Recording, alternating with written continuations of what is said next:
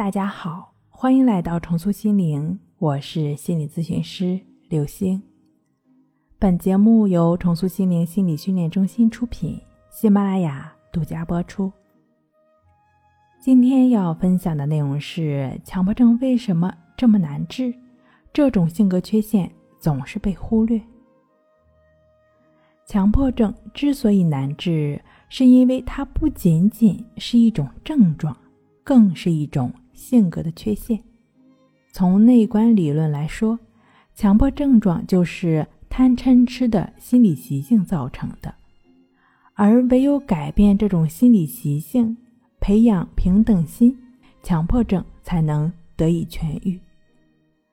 强迫症之所以痛苦，是因为它让患者无法自拔，就像上瘾一样，支配着患者的思维行为。有时候，看似通过检查、确认、思考、判断等思维或行为方式能够缓解焦虑恐惧，但这都是暂时的。表面上是这样，但其实这都是强迫心理的一种需要。如果强迫症患者按照强迫的心理去做，只会不断的陷入一个又一个的强迫中。强迫的心就会变得越来越大，胃口越来越大，这就是心理学讲到的症状泛化。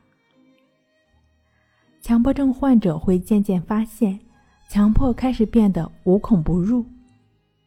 强迫症总是会打着“万一”、“居安思危”、“未雨绸缪”、“乐极生悲”这种旗号来提醒我们。他总会用一种合理性来告诉你这是可能的，比如当头不舒服的时候，会想是不是脑袋里长了瘤子，或者是想到会不会血压升高了，如果那样的话，那可是会脑出血死掉的。比如出门的时候会想门有没有锁好，或者燃气灶有没有关好。水龙头有没有关好？再比如，和家人在一起时，看到尖锐的东西，就会冒出会不会伤害自己、伤害家人，或者是站在窗前，会冒出会从楼上跳下去等等的强迫思维。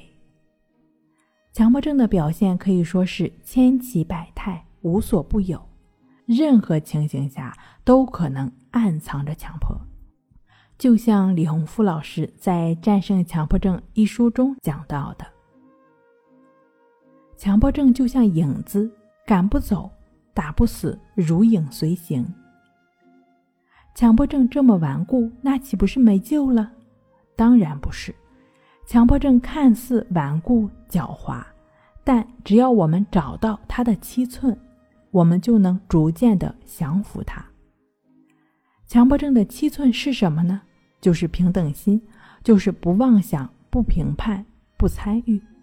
只要我们对产生的种种不安的想法及感受保持觉知，不妄想、不评判，就只是以平等心对待时，强迫的力量就会慢慢减弱，失去力量，进而消退。所以，只要我们有意识的在生活中专注当下。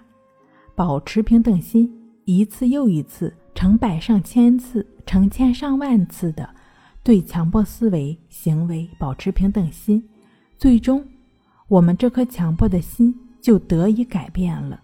这种敏感、多疑、多虑、完美主义的性格缺陷就得到修正了。如此一来，强迫症也就自然痊愈了。这也正是为什么说强迫症的治疗过程。即是性格缺陷修正的过程。